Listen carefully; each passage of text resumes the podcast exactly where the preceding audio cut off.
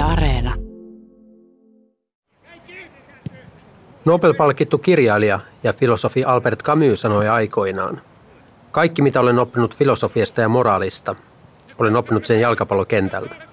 Tässä sarjassa käymme läpi 8 esimerkkiä jalkapallon merkityksestä eri puolilla Eurooppaa. Minä olen Kari Kanala, kirkkoherra, jalkapalloseura Zoomin aktiivipelaaja ja jalkapallofanaatikko, miksei romantikkokin. Kyllä mä Jumalaan uskon, mutta jalkapallo on kuningas. Yhdellä maalilla Euroopan mestaruus on ratkeamassa. Viimeistä viedään ja nyt ei enää sitäkään. Ja sitten olikin jo tilannetta kyllikseen, on sitä vieläkin. Ja sisään maaliin! Loistelijat! Siinä eivät kyydelleet näköjään ole kaukana silmistä, kun mies lähettää kiitokset yläkertaan. Koko vaihtopenkki ryntää kentälle, pelaajat heittäytyvät maahan.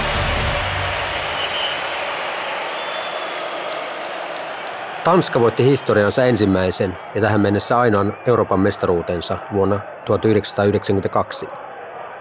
Tämä tapahtui Jugoslavian kustannuksella, joka suljettiin kisoista Balkanilla puhjenneen sodan vuoksi. Jugoslavia oli alun perin yksi jalkapallon EM-kisojen suurimmista ennakkosuosikeista, eikä tanskalaisten pitänyt olla kisoissa lainkaan. Käytännössä heidät kiskottiin rannalta lomailemasta mukaan kisoihin. Euroopan mestaruuspokaalin matkaaminen Tanskaan onkin yksi EM-kilpailuhistorian suurimmista yllätyksistä. Tässä jaksossa väitän, että yhden häät ovat toisen hautajaiset. Väitän myös, että jalkapalloa ja politiikkaa ei voi erottaa toisista. Nyt tulee Tanska uudelleen Poulseen, jättää keskelle Jensen, laukaisee maalin, maali! Hän saa pallon uudelleen ja vetäisee tolpasta sisään! Ja tässä nostaa Tanskan joukkueen kapteeni Lars Poulsen Euroopan mestaruuspokaalin ylös. Seurasin 1992 Ruotsissa pelattua Euroopan mestaruusfinaalia televisiosta kotonani. Ottelu oli pieni pettymys pelillisesti, ainakin verrattuna 80-luvun Tanskaan, jonka peli oli ollut iloista ja rohkeaa. Silloinhan tanskalaisten ottelussa tapahtui melkein mitä tahansa. Tanska saattoi moukaroida vastustajansa isonumeroisesti ja toisaalta matkalle sattui armottomiakin kuoppia. Vuoden 1986 MM-kisoissa se pelasi huikeita pelejä voittaen muun muassa Länsi-Saksan, mutta putosi lopulta kisoista hävittyään Espanjalle rumin lukemin 5-1. Vuoden 1992 Euroopan mestaruuskisoista Jugoslavia suljettiin pois, joten tanskalaiset hälytettiin mukaan pika-aikataululla vain pari viikkoa ennen turnauksen alkamista. Pelaajat revittiin lomalta takaisin töihin. Kasaan saatiin varsin nimetön joukkue, josta erityisesti tähdet loistivat poissaolollaan. Takavuosien huippupelaajista esimerkiksi Preben Elkjær ja Morten Olsen olivat lopettaneet, ja suurin tähti Mikael Laudrup oli ilmoittanut päättävänsä maajoukkueuraansa. Sen päätöksen hän pyörsi, mutta vasta kisojen jälkeen. Tanska ei siis ehtinyt valmistautua kisoihin kunnolla. Sen peli vaikutti Euroopan mestaruuskisoissa tylsemmältä ja varmistelevammalta kuin oli totuttu, eikä se myöskään alkanut tuloksellisesti kovin hyvin. 2 ensimmäisen ottelun jälkeen Tanskalla oli koossa piste. Se ei kuitenkaan haitannut aina iloisia tanskalaiskannattajia, rulikaaneja. Heidän riemukseen Tanska paransi peliään. Uusi pelaajasukupolvi oli Brian Laudrupin ja Peter Schmeichelin johdolla nousemassa huipulle. Ja kun heidät aliarvioitiin, niin takaportin kautta mukaan päässyt Tanska pääsi yllättämään kaikki. Finaalissa Saksa oli selkeä ennakkosuosikki, mutta lopulta se iski päätään seinään. Tämän tästä. Vaikka en itse Tanskan pelistä innostunut, niin vakuutuin finaaliaikana siitä, että jalkapallo on mitä suurimmassa määrin joukkuepeliä. Ja juuri siinä Tanska onnistui nimekästä Saksaa paremmin. Vuoden 1992 EM-kisat osoittivat, että urheilua ja politiikkaa ei voi erottaa toisistaan. Kentän ulkopuoliset tapahtumat heijastuvat peliin väistämättä, koska ilman politiikkaa Jugoslavia olisi ollut kisoissa. YK:n pakotteet sulkevat Jugoslavian pois myös kansainvälisistä urheilutapahtumista. Ensimmäiseksi Jugoslavia poistetaan Ruotsissa pian alkavista jalkapalloilun Euroopan mestaruuskisoista. Maailmassa tapahtui 90-luvun alussa paljon muutakin. Neuvostoliitto hajosi, mutta onneksi Jugoslavia rauhanomaisemmin. Neuvostoliiton paikan EM-kisoissa peri itsenäisten valtioiden yhteisö, IVY. Kylmä sota oli päättynyt, rautaesirippu revennyt, Euroopan kartta mennyt uusiksi. Saksa pelasi ensimmäistä kertaa toisen maailmansodan jälkeen vuoden 1992 arvokisoissa yhdistyneenä Itä ja Länsi samassa maassa ja joukkueessa. Käytännössä pelaajat tulivat lännestä. Martti Kuusela on entinen jalkapalloilija, kansainvälisesti menestyneen suomalainen jalkapallovalmentaja. Martilla on kokemusta Suomen lisäksi valmennuksesta Belgiasta, Unkarista, Kreikasta ja Kyprokselta sekä Tanskasta, jossa hän vuonna 1989 valmensi Polklubben 1903 joukkuetta. Hän oli myös edesmenneen Richard Möller-Nielsenin hyvä ystävä. Nielsen toimi tanskalaisten päävalmentajana vuodesta 1990 vuoteen 1996. Tanskasta Nielsen siirtyi sitten 3 vuodeksi Suomen maajoukkueen päävalmentajaksi. Martti Kuusela oli myös Ylen kommentaattorina, kun Tanska kaatoi 1992 loppuottelussa Saksan 2-0. Ruotsin EM-lopputurnaus oli muuten myös ensimmäinen merkittävä jalkapalloturnaus, jossa pelaajien paitoihin oli numeroiden lisäksi painettu myös nimet. Martti Kuusela, sulla on valmennushistoriaa Tanskassa. Millaista on tanskalainen jalkapallo? Se on hienoa ja futista. Siellä ne nauttii elämästä niin kuin ne muutenkin nauttii. Ja se, mikä niillä on hyvä mun mielestä, että siinä on Saksa lähellä, eli ne on oppineet myös sen kurinalaisen pelin, mutta he ovat myös pelaajia, jotka ovat olleet totaalisen futiksen oppijoita, koska Mikael Laudrupista ja muista lähtien ne on ollut Hollannissa ja siellä opetettu niitä. Äärettömän hieno futiskulttuuri. Oli tosi hienoa, että pääsin sinne tekemään töitä. Se vaan, että en menestynyt niin hyvin kuin olisin toivonut. Möller-Nielsen käytännössä teki ihmeen. 1992 Euroopan mestaruus joukkueelle, joka niin sanotusti kootaan rannalta, kun ollaan jääty rannalle kisoista.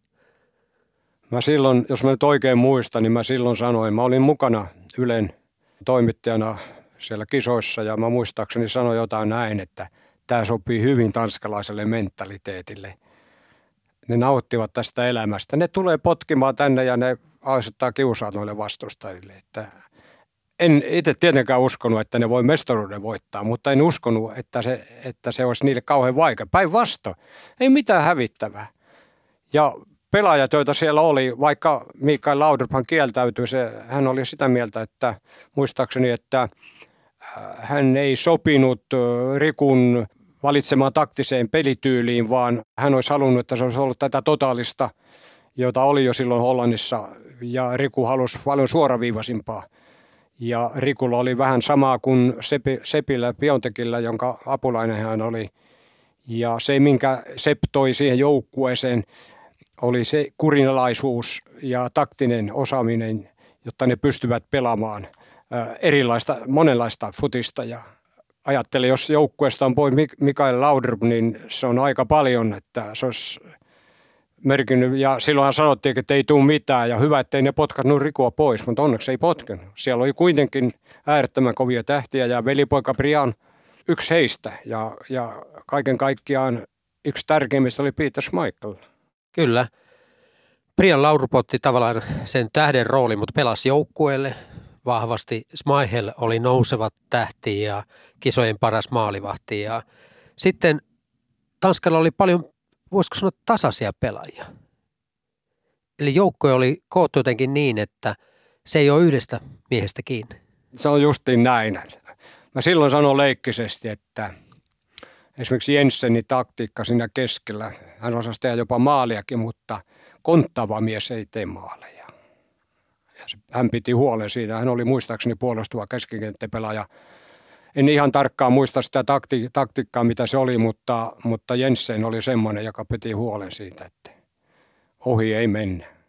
Ja se Jon Jensenin yksi maali käytännössä varmisti hänen siirtonsa Arsenaaliin sitten myöhemmin. Muistaa hyvin Jensenin siltä ajalta. Niin, mennäisin just sanoa, että sä tunnet varmaan Jensenin paremmin kuin minä, koska hän oli Arsenaalissa arvostettu työntekijä nimenomaan. Erittäin. Ja hänellä oli myös Tanskan maajoukkueesta hauska lempinimi Jon Faxe Jensen, joka voisi kuvata muitakin harrastuksia, joka tulee niin kuin kentän ulkopuolelle. Nimittäin jotenkin tuntuu, että se Tanskan meininki valui myös kannattajiin tai päinvastoin kannattajista kentälle. Muualla oli huligaaneja, mutta siellä oli ruligaaneja. Joo, just näin on. Tanska voitti finaalissa Saksan ja esimerkiksi Klinsmann oli aika monen otteeseen tehdä maali siinä pelissä ja ikään kuin koeteltiin onnea, mutta Tanska yksinkertaisesti käänsi sen pelin. Oliko kyse vaan yksinkertaisesti joukkuehengestä? Näkisin, että yksi syy oli nimenomaan se, koska vielä kun tällä lailla päästiin niin kuin takaoven kautta, niin haluttiin näyttää, koska se oli hirveä kritiikki, kun ei päässyt suoraan kisoihin. Se oli tosi kova kritiikki sieltä tanskalaisten suunnasta. Mutta se luonne on jotenkin semmoinen siellä, että toisaalta jos menee huonosti, niin ne lyö aikaisemmin läskiksi. Mutta esimerkiksi se Piontek ei antanut tapahtua sitä. Mainitsit, että pääsit Tanskan viimeistelyharjoituksiin ennen kisoja. Joo. Miltä se näytti se peli? Oliko se valmista? Näistä viimeistelyharjoituksista tuli taas oma juttu. Ensinnäkin siellähän se oli aivan semmoista kevyyttä. Ei käyty läpi esimerkiksi kulmia, vapareita. Tämmöisiä ei, kun esimerkiksi vuonna, oliko 2002 Japanissa, Brasilia kutsui kaikki, koko median katsomaan ihan viimeistelyharjoituksessa. Kuka antaa kulmat, mihin ne tulee, kuka antaa vaparit ja muuta. Ne oli niin itsevarmoja. Mutta suurin osa viimeistelyharjoituksista tämmöistä ei tapahdu, koska kaikilla on vakoilijat paikalla. Mutta sen mä muistan, alkoi 5-2, eli normaali aloituslämmitys, ja sitten tuli muistaakseni peliä, laukauksia tietenkin. Kulmaputkuja ei tullut, jos oikein muistan. Eikä mitään tämmöisiä taktisia, ei tarvinnut, koska ne ties mitä tekee, ja ne käy läpi.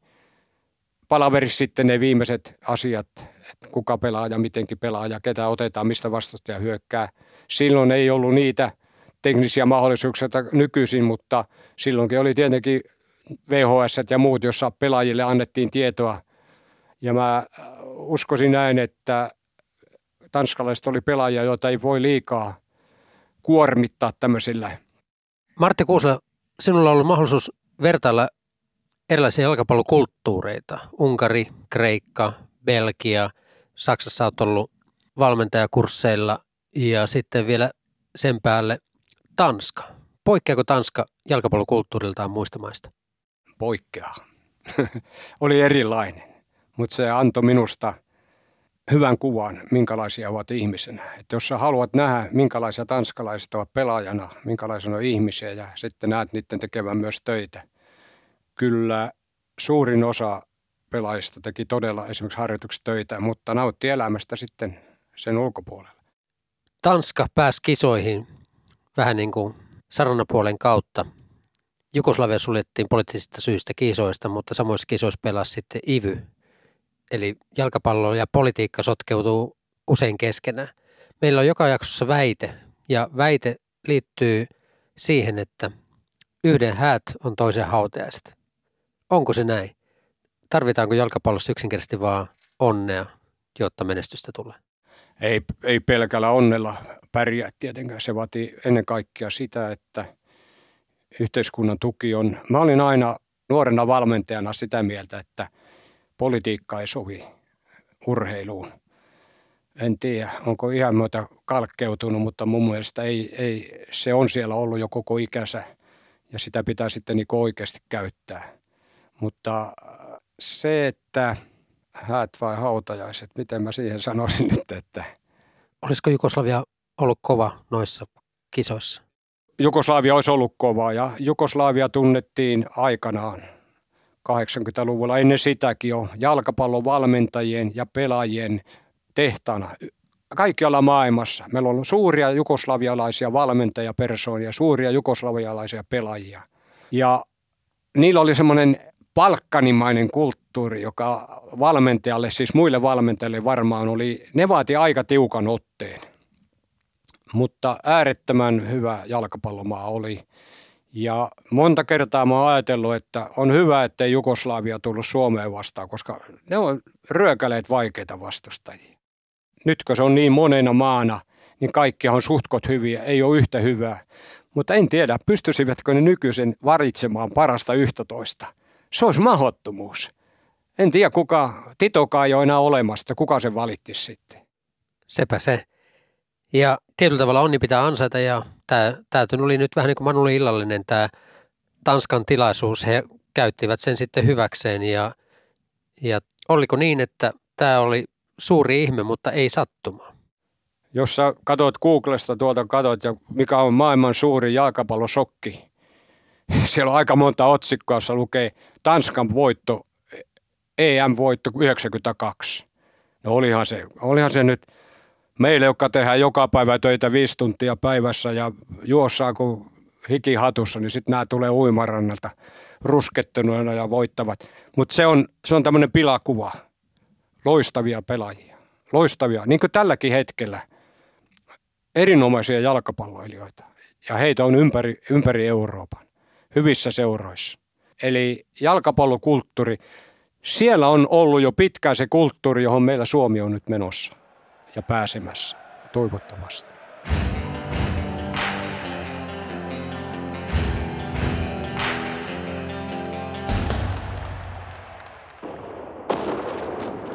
Jugoslavian hajoaminen oli pitkä ja verinen tapahtumaketju.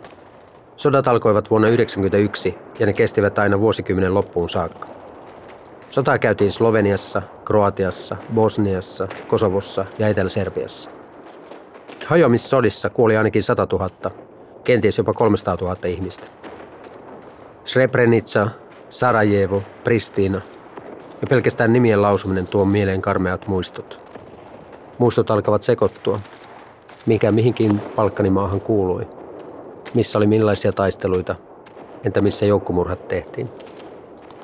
Yhtä kaikki, tuo kaikki tapahtui Euroopassa, lähellä meitä. Jugoslaviassa oli oltu painekaattilassa jo pidemmän aikaa, ja paineet purkautuivat sotina, etnisinä puhdistuksina. Jugoslavia oli aiemmin näyttäytynyt maailmalle sosialismin mallimaana, jossa elämä oli Itäblokin valtioihin verrattuna vapaampaa. Matti Kalliokoski on Suomen Kuvalehden päätoimittaja, samoin kuin minä olemme molemmat Halsolta kotoisin. Matti tosin työskenteli Ulkopolitiikka-lehden päätoimittajana vuosina 1994-1995, kun minä palloilin Palloliitossa. Työnsä puolesta Matti seurasi tarkkaan Balkanin tapahtumia.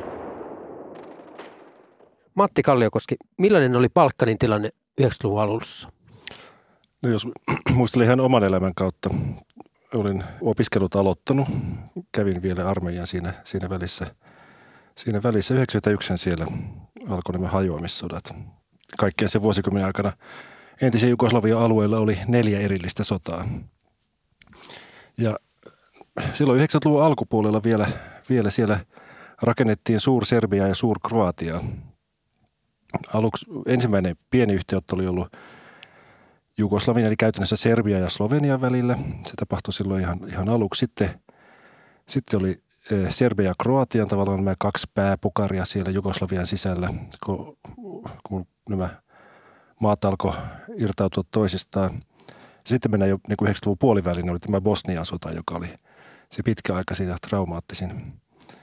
Ja sitten lopussa vielä Kosovon sota, joka oli Jugoslavian sisäinen, tynkä Jugoslavian sisäinen ikävä välikohtaus. Mutta 90-luvun alussa siellä oli hajotettu tämmöinen monesta kansallisuudesta koostuva Jugoslavia ja sen osista ruvettiin rakentamaan hurmokselliselle kansallisaatteelle perustuvia isompia valtioita, jotka sitten eivät mahtuneet vierekkäin, koska halusivat toistensa alueita. Tämä hurmoksellisuus näkyy myös jalkapallon kautta. Jalkapallo on selkeästi identiteettiä luova asia sekä aikanaan Jugoslavialle, mutta erityisesti sitten hajonneille Jugoslavian valtioille. Oli joukkueita, joista sodan väitetään jopa alkaneen. Esimerkkinä Zagrebin stadionin edessä oleva sotilasryhmä esittävä patsas, jossa lukee: tämän seuran kannattajille, jotka aloittivat sodan Serbiaa vastaan tällä stadionilla toukokuun 13. päivä 1990. No kukaan ei usko, että Jugoslavian sota alkoi Dinamo Zagrebista, mutta ehkä jonkin ajan kuluttua. Mutta myyttihän tällaisista helposti tulee. Jokainen katsoi, että tämä on se alku, mistä lähtee. Vihollisuudet oli olemassa. Tämän Kroatia isoimman seuran Dinamo Zagrebin kannattajat, jotka tunnetaan nimenä Bad Blue Boys, kävivät tappelemassa serbialaisia ja bosnialaisia joukkueita vastaan. Eli huligaanismi oli aika vallallaan. Ja myös Bad Blue Boys oli yksi näistä faniryhmittymistä, jotka lähtivät sitten sotaan etujoukkoihin. Jalkapallokannattajista tuli vahvoja taistelijoita myös sitten itse sotaan. Eli yhdistettiin asioita, joissa viha pystyttiin purkamaan. Kaikkea ei saatu huudettua katsomossa, joten osa jäi sitten ihmisten välille. Miten sä näet, oliko jalkapallolla kuinka iso rooli identiteetin luomisessa Balkanin valtiolla? Se oikeastaan voisi esittää semmoisen vastakysymyksen, että ennen tuota 90-lukua, niin milloin kroatit ja serbit olivat taistelleet toisiaan vastaan? Sen täytyy olla toinen maailmasta. Olivat vähän eri puolilla, mutta eivät taistelleet toisiaan vastaan. Kroatit oli vähän yhteistyöhaluisempia miehittäjän kanssa kuin serbit, mutta eivät taistelleet keskenään. Sitä saa mennä kauas taaksepäin. Ei sitä oikeastaan löydy semmoista Serbia ja Kroatian sotaa sieltä historiasta. Mutta se on selvää, että Kroatia on ollut joko Itävallan tai Serbian alla pitkään. Joo, siis sitten on totta kai siis nämä on ollut vähän eri asemissa nämä kansallisuudet, mutta silloin 90-luvun alussa 93 oli siellä esimerkiksi interreilaajana sitten Budapestista käytiin yhden sukulaisen kanssa siellä Belgradissa, niin kun jotenkin ihmiset oli tajunnut vasta pari vuotta aikaisemmin, että kuinka paljon he vihaakaan noita toisia kansallisuuksia. Sitä semmoista, niin kuin Suomen historiassa pystytään sanomaan niin kuin vuosiluvut sodissa, niin ei Serbia ja Kroatian välillä ollut semmoista historiaa. Siellä on siis tätä vanhaa turkkilaismiehitystä ja sen tyyppisiä vaiheita, josta sitä ammennetaan, mutta sitä luotiin tietoisesti sitä vastakkainasettelua. Ja sitten kun jälkeenpäin, niin kun ruvettiin hakemaan sotaan syyllisiä, niin siellä olikin sen tyyppisiä ammattikuntia kuin opettajat, runoilijat, historioitsijat, muut taiteilijat, papit ja totta kai poliitikot. Poliitikot, jotka rupesivat rakentamaan itselleen niin kuin niitä pienoisvaltoja, Suur-Serbia, Suur-Kroatia, niin siellä kaikille näille oli edullista lietsoa sitä vastakkainasettelua. Ja totta kai joku semmoinen toiminta, missä on vahvasti me vastaan muut ja voimakkaat tunteet jalkapallo. Niin totta kai se otetaan mukaan siihen ja se kudotaan siihen kertomukseen mukaan. Mä itse en tiedä tarkkaan noita vaiheita, että kuinka perusteltua se, mutta siis kaikki keinot otettiin historiasta, runoudesta, kouluopetuksesta, uskonnosta, urheilusta. Kaikki otettiin mukaan. Jugoslavia oli semmoinen eräänlainen suosikkimaa. Että se oli tässä kylmän sodan aikana onnistunut ryhmittäytymään siihen väliin, niin kuin idän ja lännen väliin. Tito oli merkittävä sitoutumattomien ja liittoutumattomien maiden johtaja, rakensi kansainvälistä asemaa siinä. Ja sitten siis, mä muistan, kun opintoni oli 80-luvun lopulla valtiotieteellisessä tiedekunnassa, niin oli kirjoja, jossa käsiteltiin talous- ja poliittisia järjestelmiä ja hyvin semmoiseen niin kuin puoli-ihannoivaan sävyyn kerrottiin, että tässä niin kuin kapitalismin ja sosialismin tai markkinatalouden ja suunnitelmatalouden välissä on tämmöinen Jugoslavian malli, jossa on näitä molempia. Mä muistan tämän nimen, Jugoslavian malli ja nimenomaan Titoa. Katsottiin erilaista kommunismia. Joo, ja siinä, se on vähän niin kuin erilainen, että siinä on niin kuin yhdistetty parhaita puolia molemmista. Että semmoinen hyvin ihannoiva sävy oli, että siis sekä niin kuin suurpoliittisesti että tämmöistä niin kuin ideologisesti Jugoslavia katsottiin aika ihaillen. Ja jugoslavithan pääsivät muualle matkustamaan. Heitä oli Ruotsissa paljon. Osasivat englantia toisin kuin neuvostoblokin maiden ihmiset.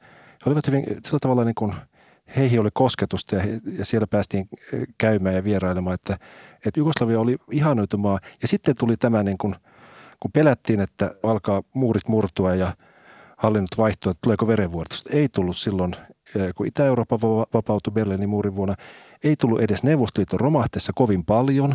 Siis, Slovenia irtautuu aika helposti. Kyllä, mutta Neuvostoliiton romahtaminen, että, siis se, että semmoinen imperiumi, joka lähtee romahtamaan ja aika vähän tulee verenvuodotus, sekin oli ihme. Mutta sitten se Euroopan paha sielu tapahtui siellä. Se niin kuin näkyi siellä Jugoslaviassa, että kyllä sitten pystytään ihmiset lietsomaan toisiaan vastaan ja pystytään ruveta käymään sotaa Euroopassa. Ja se oli varsinkin niille, jotka oli niin kokenut tämän Jugoslavian ihannointivaiheen, niin se oli aika traumaattinen. Siis se oli kokoaan isompi tapahtuma sen takia, koska se tapahtui juuri siellä, missä piti olla esimerkki monietnisestä valtiosta ja näiden ristiriitojen ratkaisemisesta ja vastakkainasettelun maailman keskellä vaihtoehdon tarjoamisesta.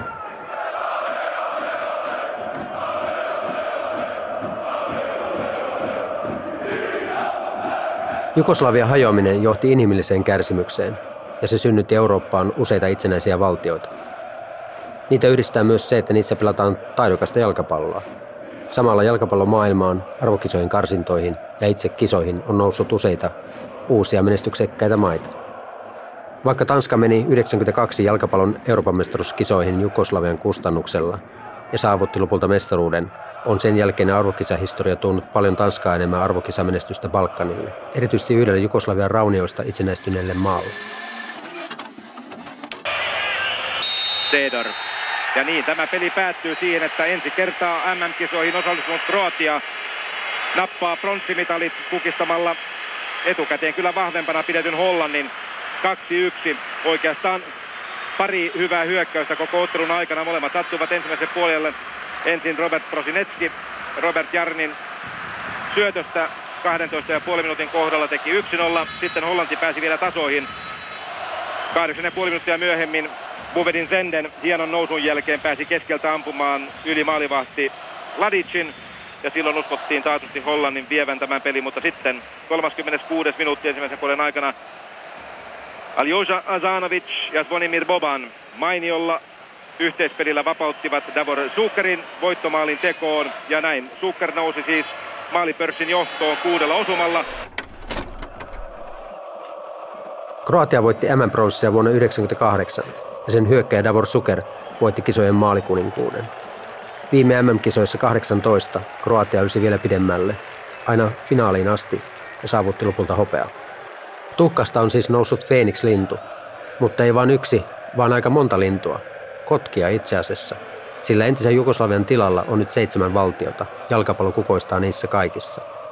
Mutta vaikka sodat ovat päättyneet, ei politiikka ole hävinnyt minnekään. Etenkin Serbian ja muiden entisen Jugoslavian maiden kohdatessa on tunnelma kaikkea muuta kuin lämmin.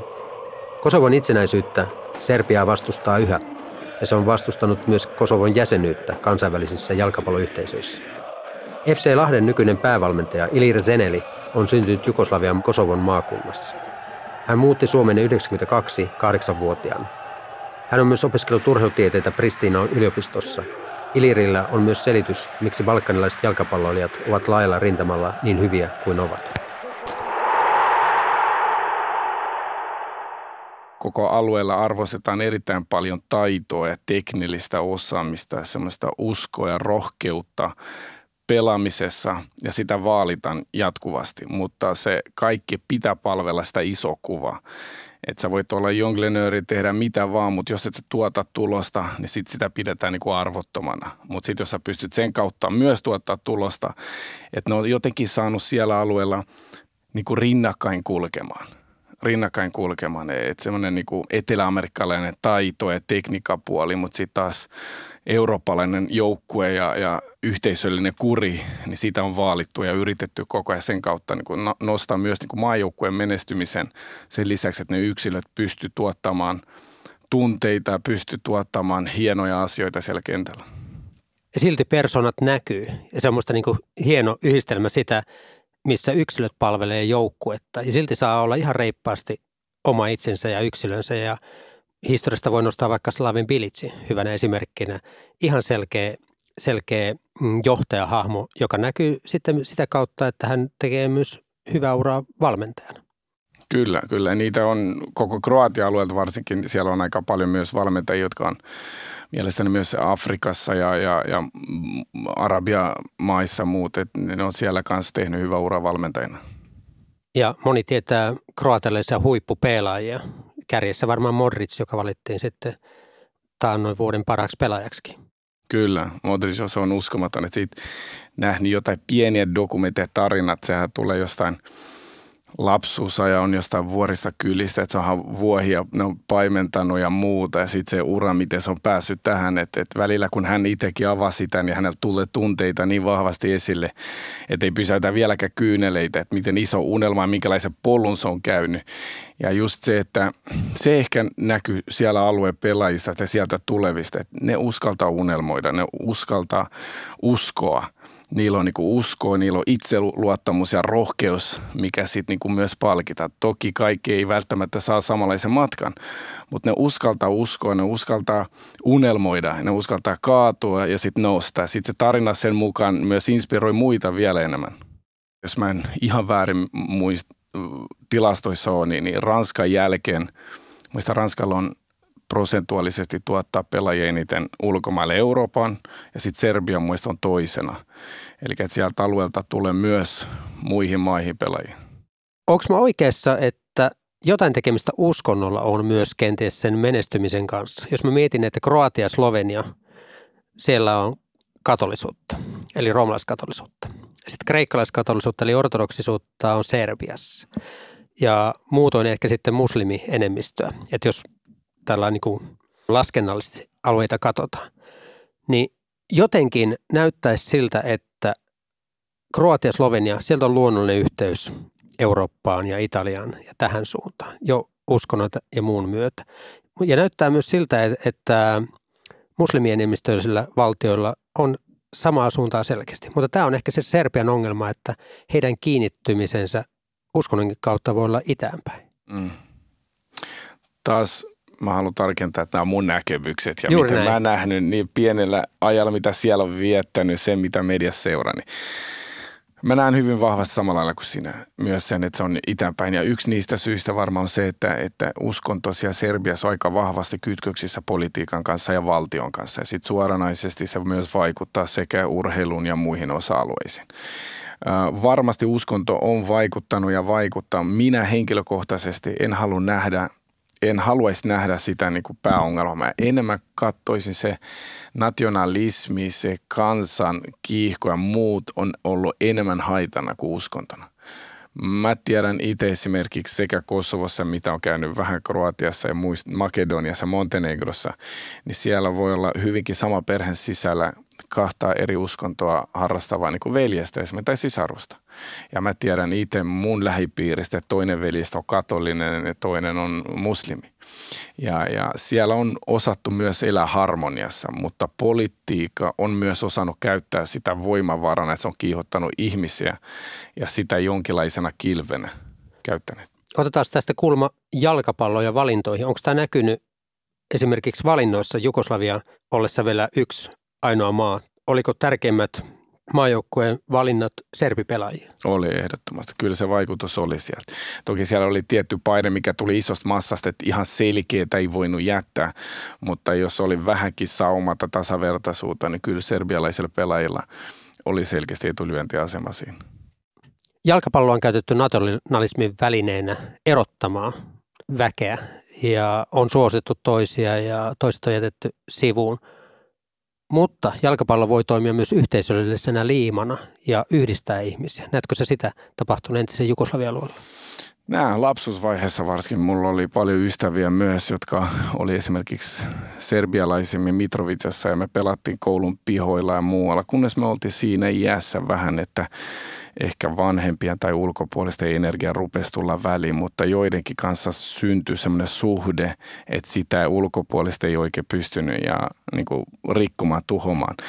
Jalkapallo on käytetty ja varmasti käytetään jossain määrin vieläkin niin kuin ehkä poliittisesti kanssa väärin. Miten mä oon nähnyt jalkapallon yhdistävänä tekijänä on mulle henkilökohtaisesti on se, että jalkapallon kautta mä oon Suomessa päässyt ehkä lähemmin yhteisöön, yhteisöllisyyteen, suomalaisia ystäviä tullut sitä kautta vieläkin niin kuin hyviä pitkäaikaisia ystäviä ihan lapsuusiästä, kun täällä EBK:ssa harrastettiin ja pääsin joukkueeseen mukaan. Ja yhdessä toisessa joukkueessa kun tulin, niin en halua mainita nimeä, mutta pääsin yhteen harjoituksiin, mutta harjoituksen päätyttyä mulla sanottiin, että joukkue on täynnä. Ja olin 11 vai 10-vuotias vai 12-vuotias.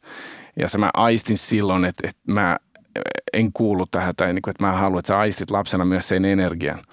Niin samalla se voi olla myös vastaan, se voi olla myös, että mä olin ainut ulkomaan taustainen siinä joukkueessa tai siinä ryhmässä, että ehkä se pelko tai epätietoisuus niillä jotenkin reflektoi sille, että ne näki, että joukkue on täynnä, vaikka siellä oli 12 pelaajaa harjoituksessa. Mutta toisessa tapauksessa täällä EBK:ssa, niin se oli yhdistävä ja se otti vastaan hyvin ja antoi mahdollisuutta.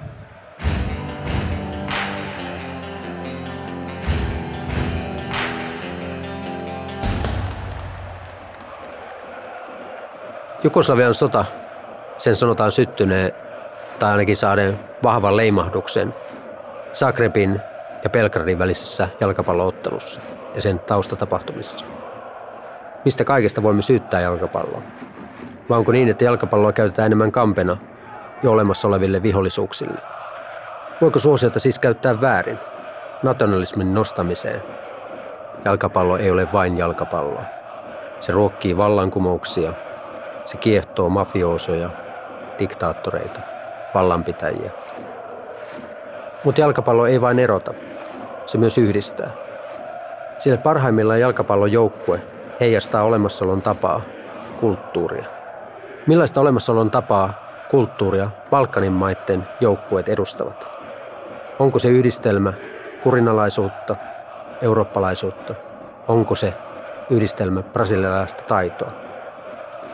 Sodan ja Jugoslavian hajoamisen jälkeen Balkanilta tuli laadukkaita pelaajia kuin liukuhihnalta. Jatketaan vielä Ilir Zenelin kanssa. Onko sinulla, Ilir, selitystä, miten Balkanilta on noussut historian saatossa todella kovia pelaajajoukkueita, jotka pärjää EM- ja MM-tasolla?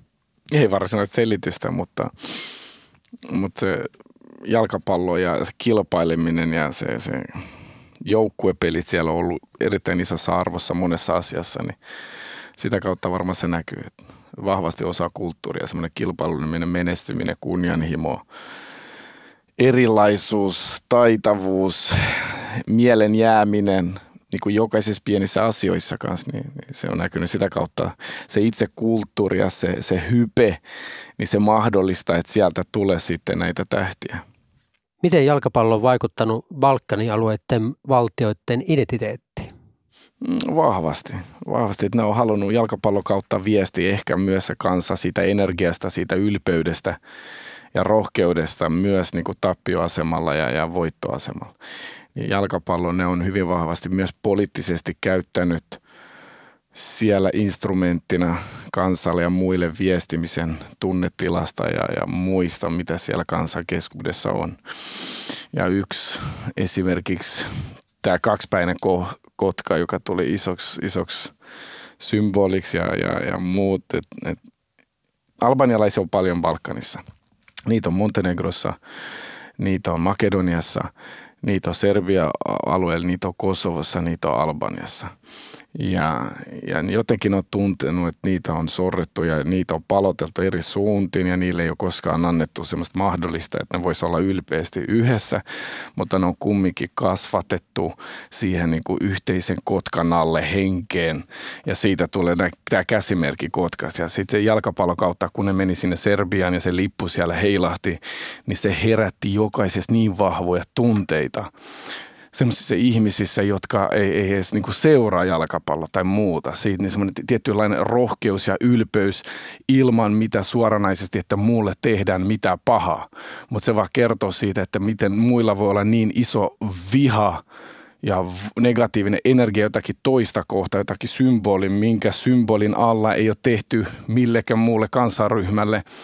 Niin kuin mitä pahaa silleen organisoidusti tai järjestelmällisesti. Ei ole sodittu sen lipun alla niin kuin jossain ulkomailla tai hyökätty muihin valtoihin. Mutta se, että miksi meitä niin kuin vihataan ja pelätään niin paljon, että tämä symboli häiritsee, niin se energia, se vaikutus on ollut iso. Ja sitten esimerkiksi Venäjällä Džaka ja Šačiri, kun tekee, ne pelaa Serbia vastaan. Ne tekee tasoitusmaalle, menee johtoon. Ja ne tekee kotkamerkit, niin kuin käsimerkit ja sitten vielä siinä oli se, että Sveitsin maajoukkuekapteeni, hänkin teki sen. Hänkin ihmetteli, että miten joku voi provosoitua siitä. Että ymmärtäisin, jos on jonkun merkki, minkä alla tai minkä, että se merkki symbolisoisi jotakin, mitä on tehty jotain pahaa jollekin toisella kansanryhmällä tai uskonryhmällä tai mitä vaan. Niin kuin mä alussa sanoin, että mä oon hyvin vahvasti vastaan väkivaltaa ja erottelua eri arvoistamista ihmisiä tai ihmisjoukkoja kohtaan ihan täysin. Niin. Mutta sitten tämä merkki, että se sytyttää niin paljon keskustelua ja tunteita, vihaa, sitten UEFA sakottaa niitä ja muusta, että jos ei siinä ole politiikkaa, niin missä sit on? Se on juuri näin. Sä veit tämän keskustelun juuri sinne, minne mä halusin. Nimenomaan se, että Sveitsiä myöten kyllä pelaajat, joiden etnistä taustaa on Balkanilla, jotka näyttää sitä kaksipäistä kotkaa ja että se nousee otsikoihin. Ja me ei täällä täysin ymmärrä, mistä tässä kaikessa nyt on kyse. Eli yhden häät, toisen hautajaiset. Se, että 92 EM-turnauksesta Jugoslavia suljettiin pois, tarkoitti, että Tanskasta tuli mestari. Ei olisi tullut ilman politiikkaa. Eli voiko politiikkaa ja jalkapalloa erottaa toisista? Ei, mutta se vaikutus pitäisi olla pieni. Mutta mun mielestä ei voi erottaa, koska on myös moraalinen vastuu yhteiskuntaa kohtaan liitoilla ja järjestöillä. Ja se, mitä tapahtui Balkanin alueella, niin se oli niin vastenmielistä, niin traagista ja muuta, että poliittisesti on vastuuta ja velvollisuus puuttua ja vaikuttaa tiettyyn kansanryhmiin, tiettyyn valtioihin. Ja se keino pitää käyttää. Ja se vastuu ja velvollisuus on hyvin iso ja vahva. Ja se, mitä kävi just 92 vuonna, että sen suljettiin pois, niin se vaikutti myös sinne sisälle, mutta ennen kaikkea Tanska. Tanskan joukkue, joka oli pisten takana mun mielestä lohkovaiheessa Jugoslavia ja oli jo kesälomilla. Muutama viikko ennen kisat alkaa ilmoitetaan, että hei, et lomat loppuu lyhyen. Pojat, että nyt lähdetään Ruotsiin. Ja valmentaja kerää pojat, pelaat sinne. Rannalta. Ja loma jäi vähän lyhyeksi. Että pojat, että me lähdetään sinne, mutta me mennään voittamaan. Että niin kuin pelaajatkin kertoo siitä, että valmentaja sanoi, että jos me mennään, niin me mennään voittamaan. That's it. Että ne uskaltaa asettaa, että tulee yllätyksenä, että tulee tämmöinen mahdollisuus. Ja ne uskaltaa asettaa itselle tarpeeksi kunnianhimoisen rohkean tavoitteen. Niin se kertoo myös vähän sit luonteesta, toki valmentajista ja koko siitä joukkueesta. Ja sitten se, että ne menee ja menestyy ja voittaa viikolla tai kahden valmistautumisella, niin onko se sitten... Kyllä siinä jotain muutakin on. Että ihan kun se olisi epäsuoranainen viesti kaikille. Ja sitten se, että se korostuu, että jos Tanska olisi mennyt kisoihin ja olisi ollut siellä muiden joukossa, niin se ei olisi noussut niin ison hypeisen tai niinku puheenaiheeksi, että hei, että Jugoslavia bannatti näistä kisoista, ihmisoikeusrikkomuksista, sodasta ja muista, bla bla bla. Ja tämä tulee ja voittaa, niin sitten se koko tapahtuma nousee enemmän arvoin ja huomioin. Niin kuin koko maailman silmin. Ja sillä oli vaikutus. Kyllä. Jos katsoo nykyään EM-kisoja ja MM-kisojen historiaa, ei mennä kovin kauas. Pysytään vaikka nyt 80-luvulta tänne päin.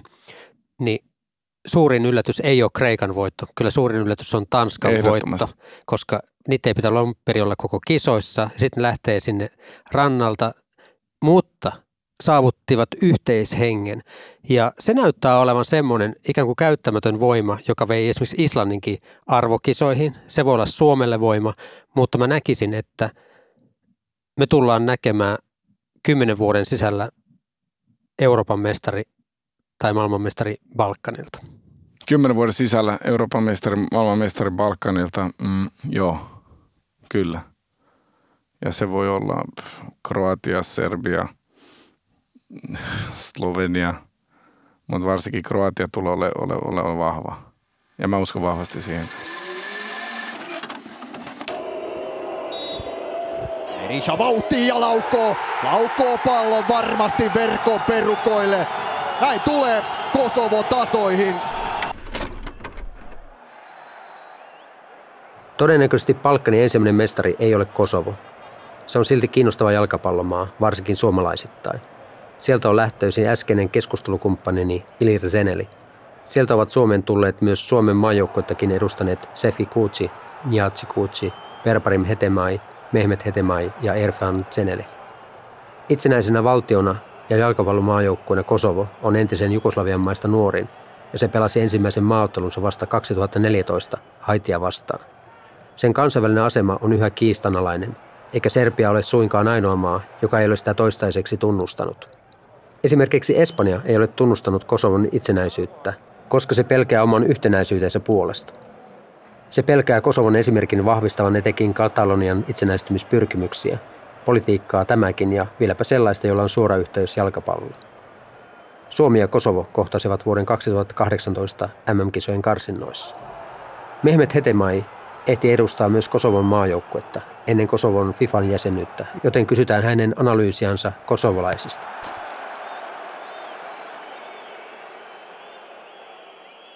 Onko Kosovo maa, jota kannattaa seurata nyt tulevaisuudessa, kun katsotaan, että mistä rupeaa tulemaan uusia huippupelaajia? Esimerkiksi Rasica pelaa Werder Bremenissä.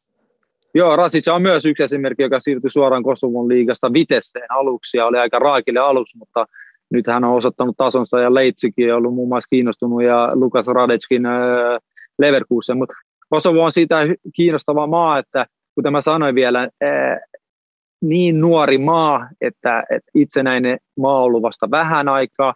Olosuhteet on ollut aluksi todella huonot, mutta niihinkin on niin kuin satsattu. Ja nyt kun mietitään näitä, että heidän seurajoukkueet pääsee myös näihin UEFA-järjestämiin turnauksiin, niin saa myös UEFalta rahaa, niin ne käyttää niitä samia rahoja myös niin kuin olosuhteiden parantamiseen. Et koko ajan se on menossa eteenpäin ja itsekin mä seuraan heidän liigaa televisiosta, niin on se mennyt niin kuin huimasti eteenpäin. Ja yllättävän hyvin ne parhaat pelaat saa siellä rahaa. En nyt puhu, ei niin kuin hyvin, jos mietitään näitä huippumaita, mutta silti, jos mietitään versus 5 vuotta tähän päivään, niin palkatkin on siellä kasvanut. Sekin kertoo siitä, että he panostaa myös omiin pelaajiin, jotta sitten kun tulee ulkomailta seura, niin ei saa enää niitä ihan 10 000 €, vaan joutuu laittaa ihan niin kuin isompi numeroisia summia, että saa heidät niin kuin omiin riveihin.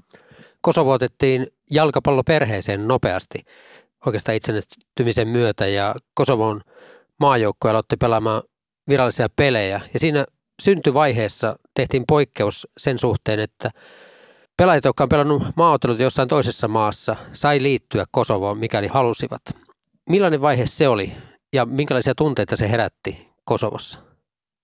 No sehän oli odottavainen on tunnelma, että kaikki toivo siellä Kosovossa ja uutisoitiin, että välillä vähän valheellisiakin uutisia, että nyt on Shaqiri tulossa Kosovon paitaa, Xhaka tulossa Kosovon paitaa, että Sveitsin maajoukkueessa hän pelasi siihen aikaan, oliko 6 pelaajaa, kosovolaistaustasta pelaajaa A-maajoukkueessa ja tietysti omalla veljelläkin oli se tilanne, että pystyy vielä vaihtamaan, että sehän pelaajien kannalta se on todella haastava hetki, tai se oli todella haastava hetki, koska jos mietitään näin, että jotkut näistä pelaajista, jos ne ei ole syntynyt niissä maissa, niin ainakin asuneet koko lapsuuden iät ja aikuisiät siellä, niin kyllä ne siteet on myös todella syvät sinne toiseenkin maahan, ja varmasti näistä jokainen, niin kuin minäkin koen, että mulla on 2 kotimaata, niin siinä on paljon asioita, mitä pitää miettiä ja punnitella ennen kuin voi tehdä lopullisen päätöksen, mutta jos mietitään, että